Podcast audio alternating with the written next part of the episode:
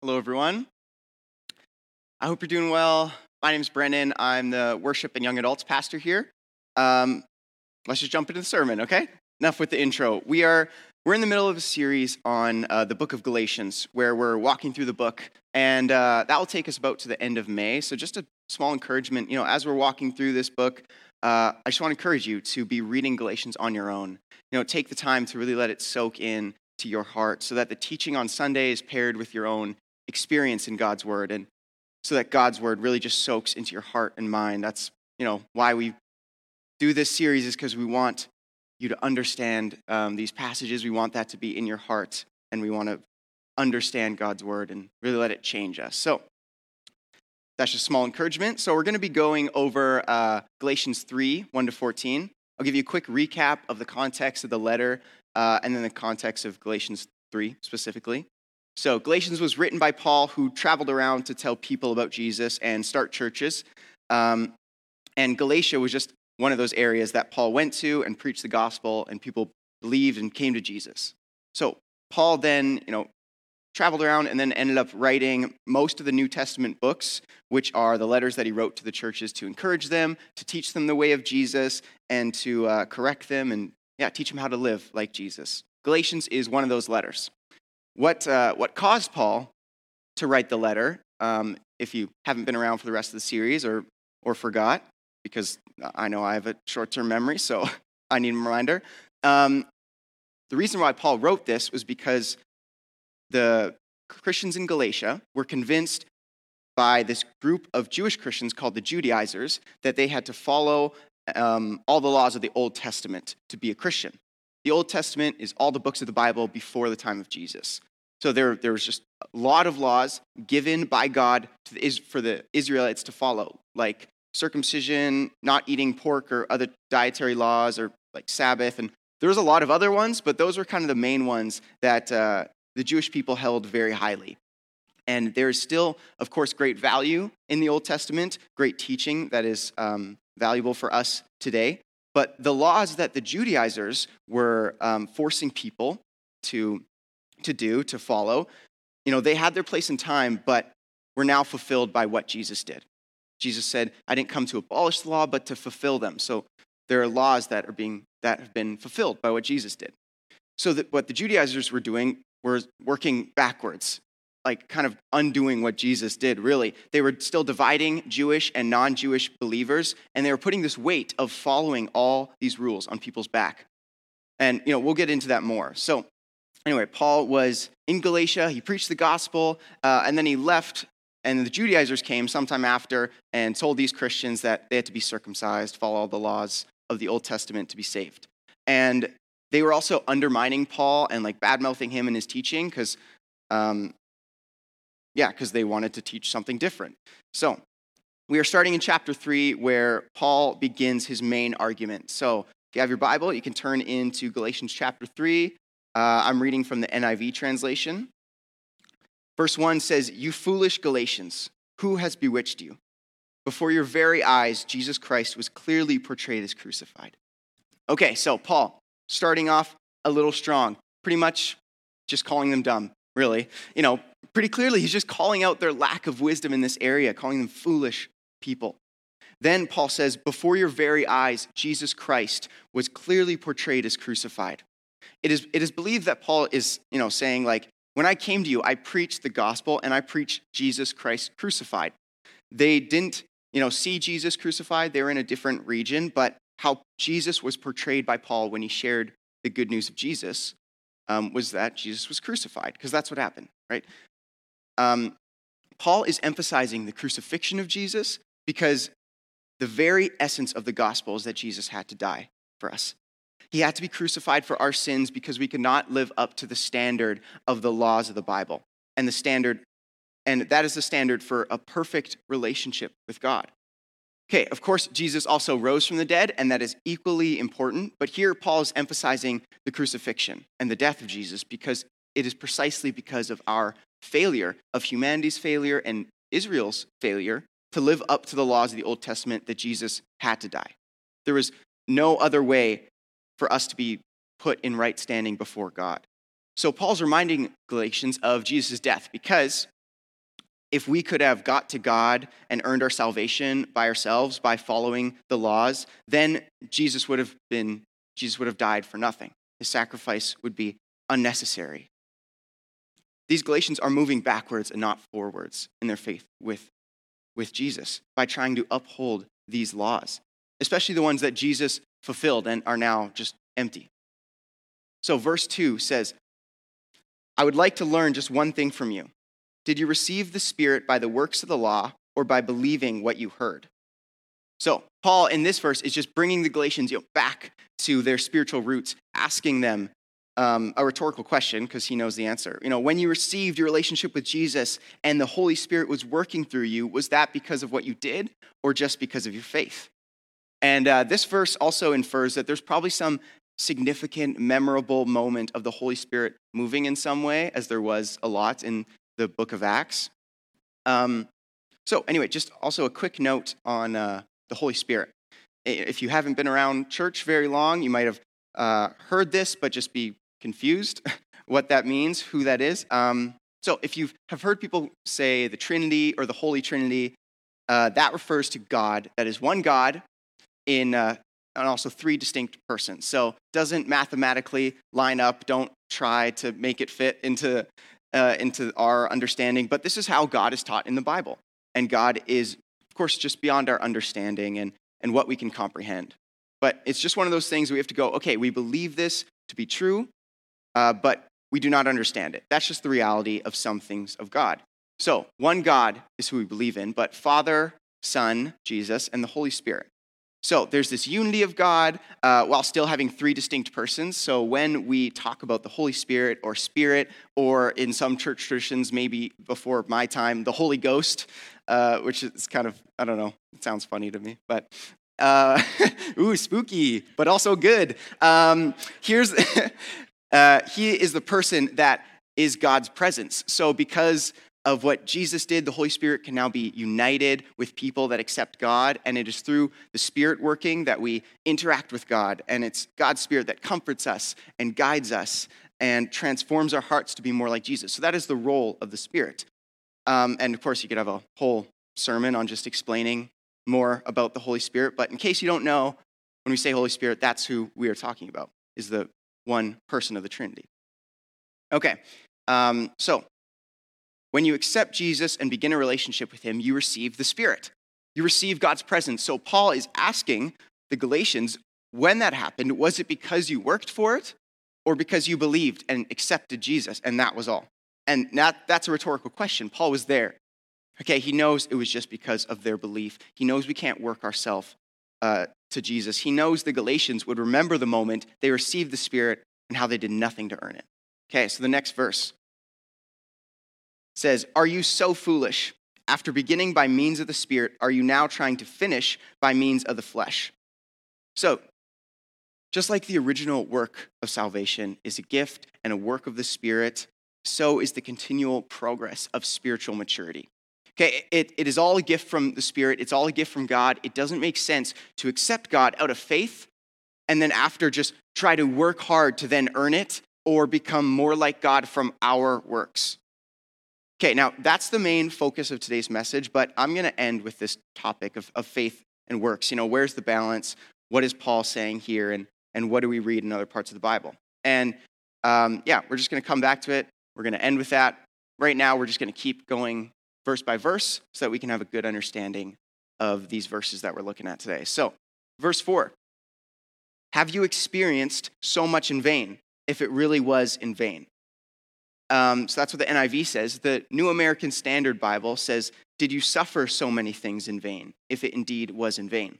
Okay, so there's differences in different translations, and uh, that's because translating ancient language probably is difficult. I, I wouldn't know, but I can I can guess that it's difficult, which is why uh, things change between different translations of the Bible. You know, if you've, you've, been around, you've probably heard us say NIV, NLT, ESV. Those are all different tr- English translations. Same original language Bible that's copied over and over, exactly the same and passed down. That doesn't change. But how people try to translate into different languages changes.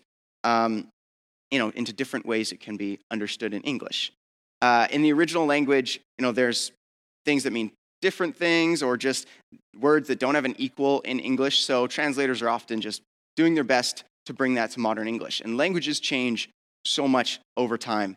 An example of this is uh, last month I went to a new movie called uh, The Tragedy of Macbeth, obviously about Macbeth. It was uh, made by this smaller studio, which I love, called A24. You know, like I'm not really a necessarily a Shakespeare fan, but I like the studio. It was in black and white and cool like aspect ratio and directed by one of the Coen brothers. And I'm a movie nerd, so I love that stuff. It was shot incredibly. I thought it looked great. But I went and I probably max understood like 10% of what they're saying.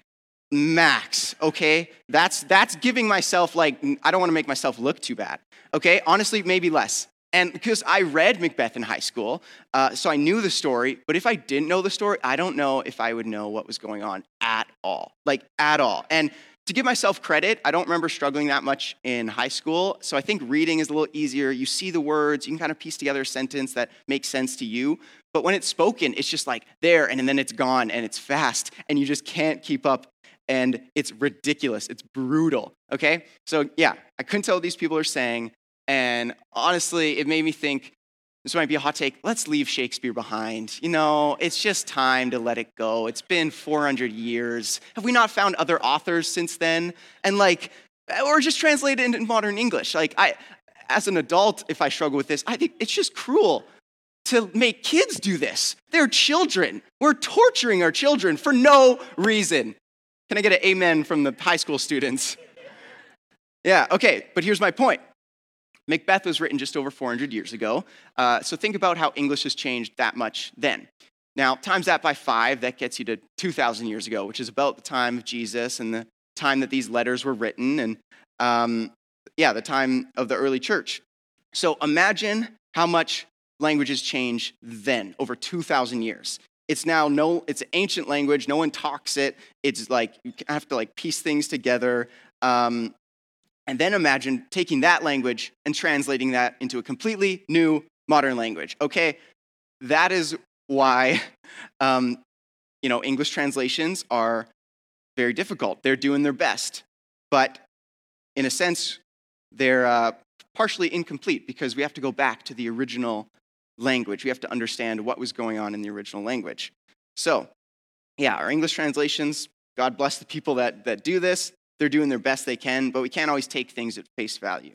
We need to do more digging, and also why it's a good practice to, you know, switch up the translation you read every once in a while. I've pretty much always read NIV, but I think NASV or ESV are like good different translations that are quite a bit different in how they approach uh, the original text.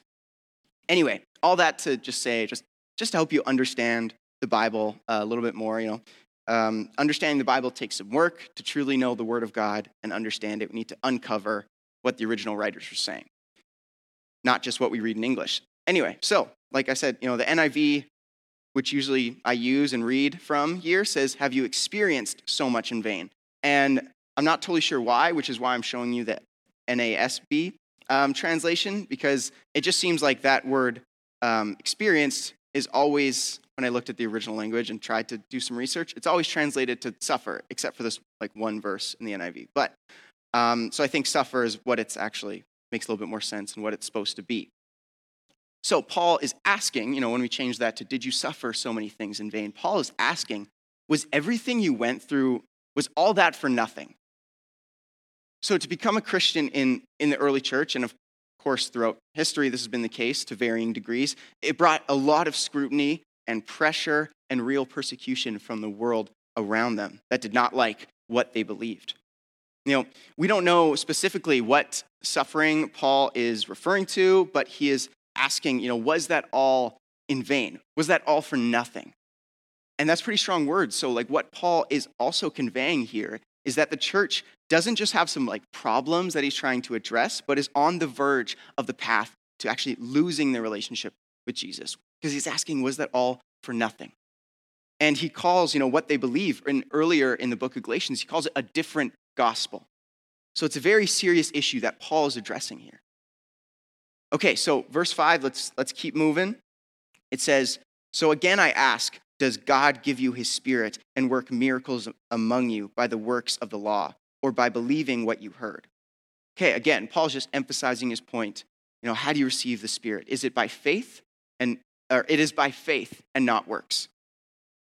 Okay, so that's kind of the main verses about faith and works. So, like I said, we'll return to that at the end. But now we're just going to read through some of the other parts of this passage, and I'm just going to try to briefly give you synopsis of what's going on. So, verse 6 to verse 9 uh, shifts to the story of Abraham. And uh, I'm going to read all those verses and give you a quick rundown of what we should understand. So it says, So also, Abraham believed God, and it was credited to him as righteousness. Understand then that those who have faith are children of Abraham. Scripture foresaw that God would justify the Gentiles by faith and announce the gospel in advance to Abraham. And he quotes from the Old Testament All nations will be blessed through you. So those who rely on faith are blessed along with Abraham, the man of faith. Okay, so at this time, you see Paul jumps to this uh, story of Abraham from Genesis, the first book of the Bible.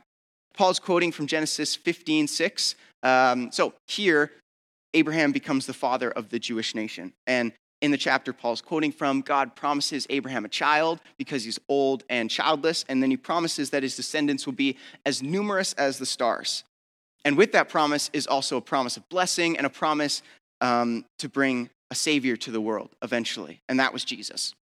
So, Paul's point here is that uh, Abraham didn't earn righteousness through the works of the law that came with the promise or the laws that came after the promise, but simply he believed God and it was credited to him as righteousness, simply through faith.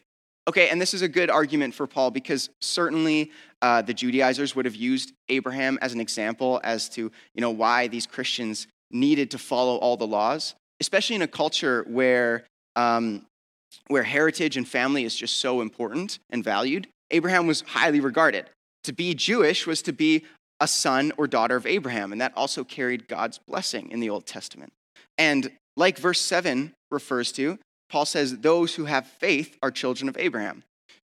That is Paul's argument. So from this verse, we can assume that the Galatians were convinced to follow all the laws of the Old Testament, probably in part because the Judaizers were just saying, hey, it's in the Bible, so do it, but also in part because they're convinced that they needed God's blessing, and they didn't understand that that, that came through Jesus now. Okay, Paul argues in these verses, and you can look at verse 7 and 8 uh, these verses argue that faith brings you into the family of Abraham because God always planned to open up that blessing to all the people through what Jesus did.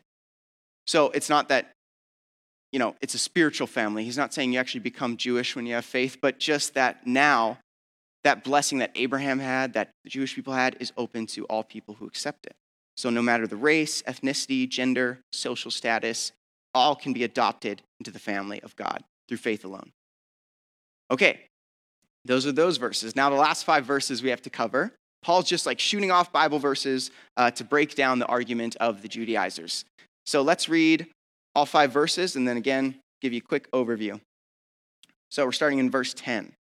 For all who rely on the works of the law are under a curse.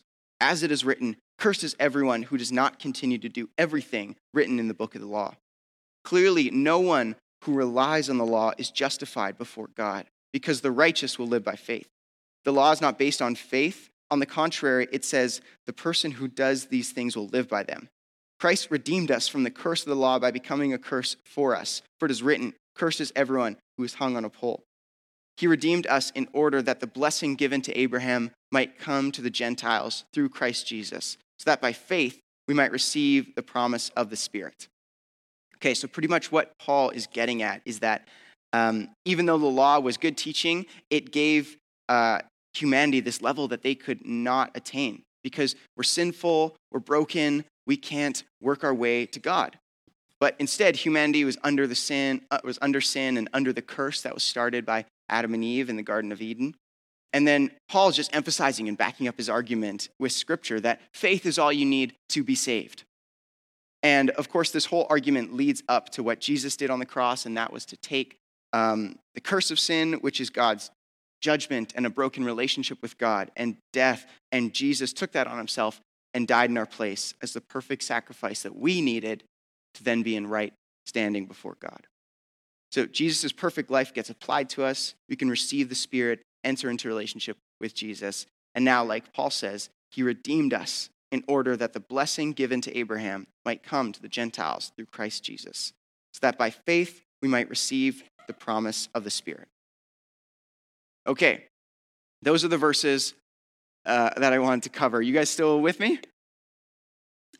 We're here, we're awake, we're alive. Okay, so I wanted to go through each of the verses to help you understand of, you know, what's, what's going on so that when you read it, you can have a deeper understanding of what God is communicating here. Um, but now, I want to get to the main part of the message, which, um, which is faith versus works. Okay, so let's, let's remind ourselves what verse 3 says, just to contextualize this discussion. Okay, so verse 3, we're going back. Are you so foolish? After beginning by means of the Spirit, are you now trying to finish by means of the flesh? Okay, so just like I said before, you know, the original work of salvation, that, that moment you accept Jesus, it's a gift and a work of the Spirit. So is the continual process of spiritual maturity. It uh, is all a gift from God. It doesn't make sense to accept God out of faith and then try to work hard to earn it or become more like God from our works or the things we do. It doesn't work and it doesn't make sense. You know, the, the gospel isn't some like Instagram entrepreneur mindset where the earlier you wake up, the better person you are, which I don't agree with. And, you know, um, and just do, you know, do all these things and be better and then you'll be rich and jacked and famous, I guess. I don't know. That's not the message of the gospel. The message of the gospel is not that if you try hard enough, you can be a better person or save yourself. So we already talked about this. We're, we're sinful. That's something we need to accept is that we are broken and we could, as humanity, we could never earn our way to God. But even past the point of salvation, from the initial receiving of God's Spirit, you can't work closer to God from there. You can't earn more of His love because you already have it all. You cannot work your way closer to God, as Paul puts it, by the means of the flesh, by your own effort. You can't force yourself by sheer will to be more like Jesus. We can't do that. And you might think, wait, aren't there things you can do to have a closer relationship with Jesus? Aren't there things you can do to be a better Christian? Isn't that normally what we talk about in church? Okay, yes, but those things need to be framed correctly. We need to understand our dependence on God through everything. So there's this famous Christian saying, um, and it is a lot of the time like applied to prayer and how we pray and, and the importance of that, but it can also be applied to our spiritual formation and us trying to be more like Jesus. And the saying is this without God, man cannot. And without man, God will not. So without God, man cannot, and without man, God will not. And obviously, uh, this means you know humanity or human, not men versus women in this case, of course. Um, so this saying is true of prayer. God is a God that is that is alive, that reacts to what we do. That's His promise. He promises to partner with us and move through prayer. We shouldn't have this view that, that things are going to play out, you know, however they are going to happen, and we don't have a say, because we, we do have a say. That's what God tells us, is that we can actually work with God to change reality. And I just, I just want to see our church take up that responsibility of prayer and to be a church that prays and a church that is dependent on God. I think that is a beautiful thing, and that is what we should do. So here's my plug then. You have an opportunity to come tonight, 6 p.m., prayer encounter in the fireside room. Come and pray, because without God, like the saying says, without God, man cannot. We cannot change people's hearts. And without praying and without asking, we cannot reach people. And without praying, I could talk for forever and not change your heart if God is not here working. And without us asking and praying, God will not force himself on us. He will not go where he's not invited, and he won't force himself on humanity. So this saying applies to our uh, to prayer and to also our spiritual life. Without God, man cannot, and without man, God will not. So I'm I'm reading this book on spiritual formation, uh, which just means being formed into the image of Christ. And the author stresses and adds for the sake of others. You know, because our walk with Jesus should never be an individual thing that we just do on our own. Um, it's always in community and for others. And anyway, this book is called Invitation to a Journey by Robert Mulholland. And talking about spiritual formation and becoming like Jesus, he says this. He says, There is an, indeed an interrelationship between our doing and God's acting. But we must always realize that God, not we ourselves, is the source of the transformation of our being into wholeness in the image of Christ. Our part is to offer ourselves to God in ways that enable God to do that transforming work of grace. I haven't finished the book yet, but so far I would recommend it um, if you're interested. But this quote speaks to uh, the issue, like I said before. You know, aren't there things you can do to have a close relationship with God, to, to be more like Jesus? And, and yes, but they must always be understood as the Holy Spirit being the source of that transformation and grace, and not our own work, not our own effort.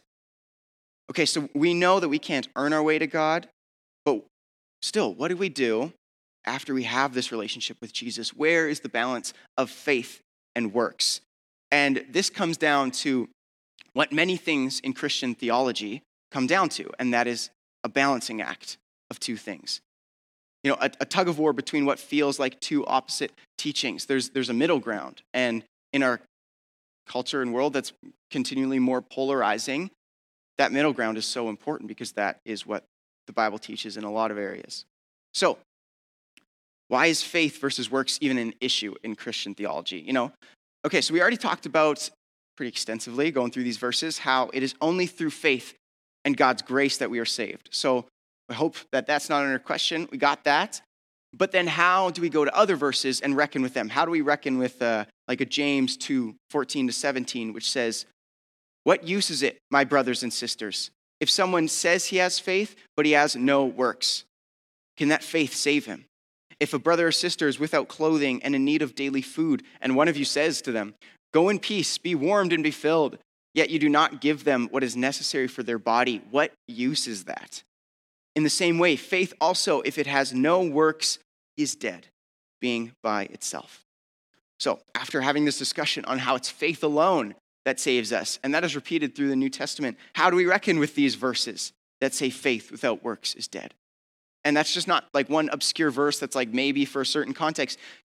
You know, we, um, the teachings of Jesus also clearly back this up. The teachings of Jesus are clearly a call to love people and do good in the world. Jesus constantly taught his disciples to serve others, you know, make yourself lowest and serve everyone, just like when Jesus washed his disciples' feet. You know, Jesus said to his disciples, uh, to his, yeah, to, to his disciples, he said, follow me. And not just to his small group of 12 disciples, but anyone who wanted to listen to him and have a relationship. He said, follow me. And that call is, is not just like a kind of, you know, watch him, listen to him pray every once in a while, like sort of a relationship of following someone on social media and you kind of know them. It's, it's a call to take on his life and to do the things he did, which is not just about doing things for others, but also following his example in everything he did, in, in prayer, in the way he lived, you know, with community and also having time alone with God and, and fasting and living simply and generously and, and all that stuff, we are to take that example and live that out as Jesus is our teacher and our example for life. So even if Jesus never said, hey, do this specifically, but if he did, but if he did it and said, follow me, that's enough reason in itself to do the things Jesus did. But also to back up Jesus' call to do works, we have verses and things Jesus said like, Luke 6 27, love your enemies, do good to those who hate you. And of course, love is an action. When you love someone, you do things for them, for, the, for their betterment, sacrificing your own, you know, what you want and what is good for you. We have uh, the great commandment in Matthew 22, 37 to 38, which says, Love the Lord your God with all of your heart, with all of your soul, and with all of your mind. This is the first and greatest commandment. And the second, like it, is this love your neighbor as yourself. We have the Great Commission, Matthew 28 19. Therefore, go and make disciples. It's a call to go and to do the work of Jesus. And there's no greater work and act of love than to share with others the hope and the life that is Jesus and to make disciples. John 14 12, says, Truly, truly, I say to you, whoever believes in me will also do the works I do. So, along with many other verses, very clearly, those who follow Jesus should do his works. That is the calling of a disciple. And very clearly, also, the teachings of Jesus is the fact that you just believe in him and you can be saved. There's nothing you need to do to earn that or to be good enough before you accept Jesus. Okay, but here's the issue. Like I said, there needs to be a balancing act because there are, are big pitfalls on both sides. You know, one side, you preach faith alone for salvation, and that is true. But you know, if you just if you hammer that home, or maybe you know, pastors do that, or you're listening to a podcast, or you're reading scripture, and that's all you see is that faith alone saves you, and it's not works, and you say that enough over and over, we start to downplay works because we don't talk about them. We start to downplay our role in our walk with God, and then you can lose what the church is actually supposed to be which is a light to the world and a community that loves and serves each other and loves and serves others outside of the church. And instead of a loving community that reflects Jesus, we can be lazy. We can get lazy with our time with God, lazy with what we do for others, or maybe it's apathy. We get apathetic to the hurt and the pain of the world and the things that Jesus wants to do. Or maybe it leads to selfishness or just a way of living that isn't the way of Jesus. Because, you know, I'm saved by faith alone, I'm good. We don't question the things we do. We just accept, yep, I'm a Christian, I'm good. I go to church every once in a while, I'm okay. Or, you know, maybe you are reading your Bible and praying, and that is awesome, but it can also become self focused, an individualized form of Christianity that you don't share with anyone else. It's just you and God, which is also not the way of Jesus. There are so many issues when we focus too much on faith alone, even though it's a beautiful gift from God. And then on the other side, there's a pitfall that happens when you overemphasize works and all the things the church should be doing and all the things Christians should be doing. And you put this heavy burden on people's back. You teach people that they don't, you know, they need to do all this stuff or they aren't a good Christian and aren't a good person. And we might, that might not be said, but that is how people will feel when they always constantly feel like they're not doing enough. And then all the works and the good things people do is not out of love for God or others, but because they just they want to be good enough. You know, maybe that, that motivation is shame. Maybe that motivation is pride, and you want people to think you're good enough. Um, and you know, but the driving factor is just I want to be good.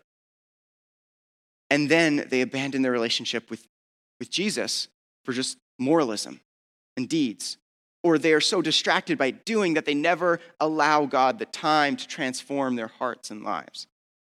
This view also underemphasizes the necessity for God to be moving, for God to be in and leading everything we do in our whole lives. And instead, out of pride, we think we can do it on our own. We think maybe we can save people and save the world and be more like Jesus ourselves when that is Jesus, when that is what Jesus did. He saved the world and will continue to do that. So it's, it's two very serious pitfalls on either side.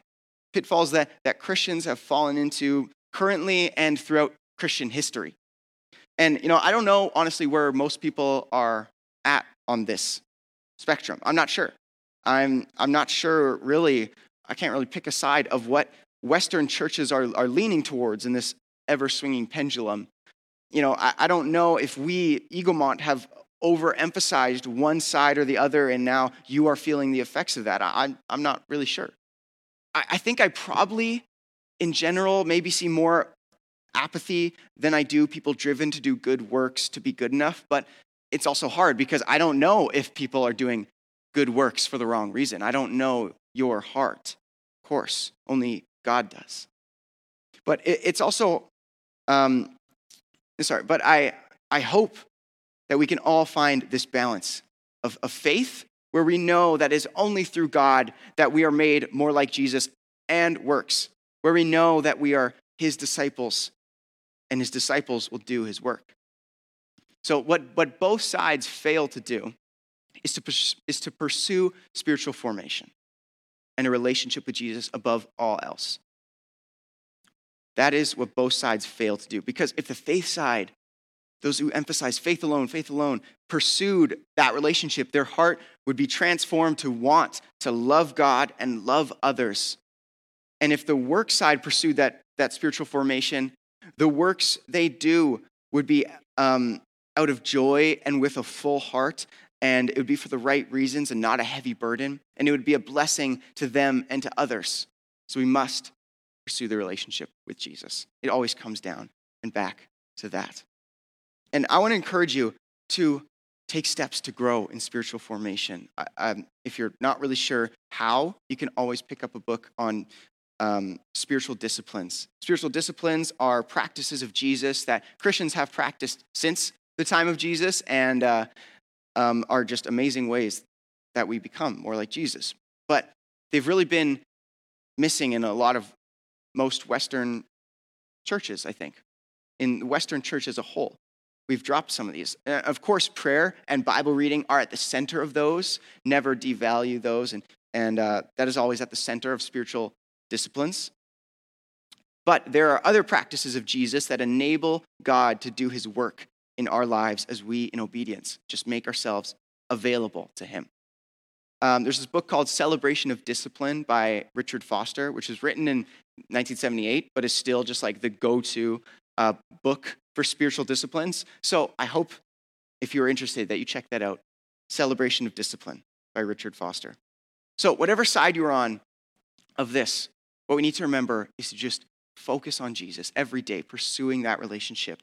But whatever side you're on, I just want to speak some biblical truth that will hopefully bring us closer to the center, to where Jesus wants us. And uh, yeah, of course, you don't have to, but if you feel like these words are, are for you, just pray, God, your will be done in my life. And if you want, you can bow your head or lift your hands as a sign of surrender, but you know, you don't have to. But I just want to say some things that are just some biblical truth to each side. So, as we close today, if you might be on the side of, of trying to work your way closer to Jesus, I just want to say your identity, because you know, this work, this desire to work can come from many different reasons, but maybe it's your identity. That's not, your identity is not in how good of a Christian you are or you think you are. Your, your value is not in the people that you help or the things that you do. Your value comes from being made in the image of God. And your identity is a son or a daughter of the Father in heaven.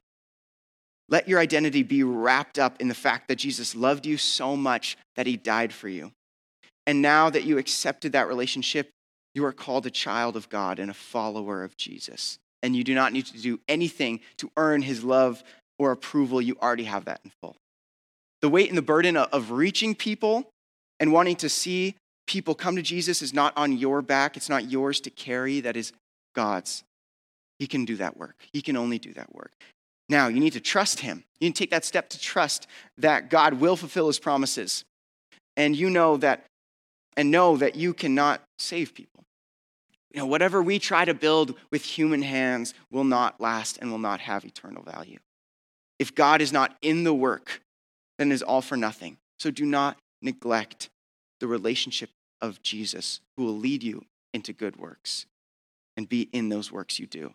So do not work out of shame. Do not work to feed your pride if that's what's going on. Keep doing good, but let it be because the Holy Spirit has transformed your heart to love God and to love others more. Make sure that is rooted in a relationship with Jesus. Paul's warning against this pitfall is serious. And of course, the works that maybe we tend to do and that the Judaizers were, were pushing were different, but it's still the same heart. So this pitfall is serious. He says, you know, do not believe another gospel, is what he calls it, but simply come back to Jesus in a relationship. Okay, and if you're on the side of of just focused on faith alone, sorry, the biblical truth that you need to hear uh, maybe doesn't sound as nice as the other side. But you know what? I think I fall on this side of the spectrum. I think I fall to apathy and I fall to laziness and I fail to do what Jesus did more often than I am too focused on the works. So I'm preaching to myself here, of course, always are. So maybe these words are for you. The Bible would tell you do not be fooled into thinking you are a follower of Jesus if you do not do his works and do not do what he did. For genuine faith produces fruit, and faith without works is dead. We are called to be the body of Christ and followers of Jesus, called to do what he did, to serve others, to sacrifice ourselves humbly for the sake of others. Do not be lazy. Do not be self focused. Do not be apathetic to the hurt and the brokenness around you and in the world. And instead, let God create a desire in you to see God move, to see his kingdom come, to see him work miracles in people's lives around you, to see him change the world around you as you obey him. Be encouraged that you can be a part of something far greater than yourself, something of eternal and infinite value. God can and will use you in amazing ways if you just make yourself available. And that starts with a deeper relationship with Jesus. All that Jesus is asking is that you grow. No pressure here to be Mother Teresa within a year. All Jesus is asking is for you to take those steps forward as you walk with him and allow that to change who you are and what you do. All that starts by obedience, making yourself available for God to do his work in your life. And as you draw closer to Jesus, then learn to do what he did as Jesus grows in you a passion for those who need him. I hope that we all surrender to the will of God as we pursue this amazing gift of a relationship with Jesus every day. That is, that is our call. And that's my encouragement for you. And if, if you're here and you're new to church, and if you want to accept that relationship with Jesus, you can do that today. You can do that right now. You can start that journey of transformation into the image of Jesus, into a person of love, joy, and peace. And if you wanted to do that today, you can scan the QR code that's on the screen, and that will allow you to fill out a form, and one of the pastors will get in contact you, get in contact with you, um, get you a Bible if you need, answer any questions if you have any, and help you with the next steps in your walk with Jesus. And we'd just be so excited to walk with you in that. And that is why our church is here, to see people accept Jesus and walk with him. So thank you, UMA family, for opening your hearts to God's word today. Uh, let me just pray for us as I close. Jesus, we thank you, God, for your amazing gift that is a relationship with you, that is a new life and a freedom from sin and death. God, we take that and help us to know that.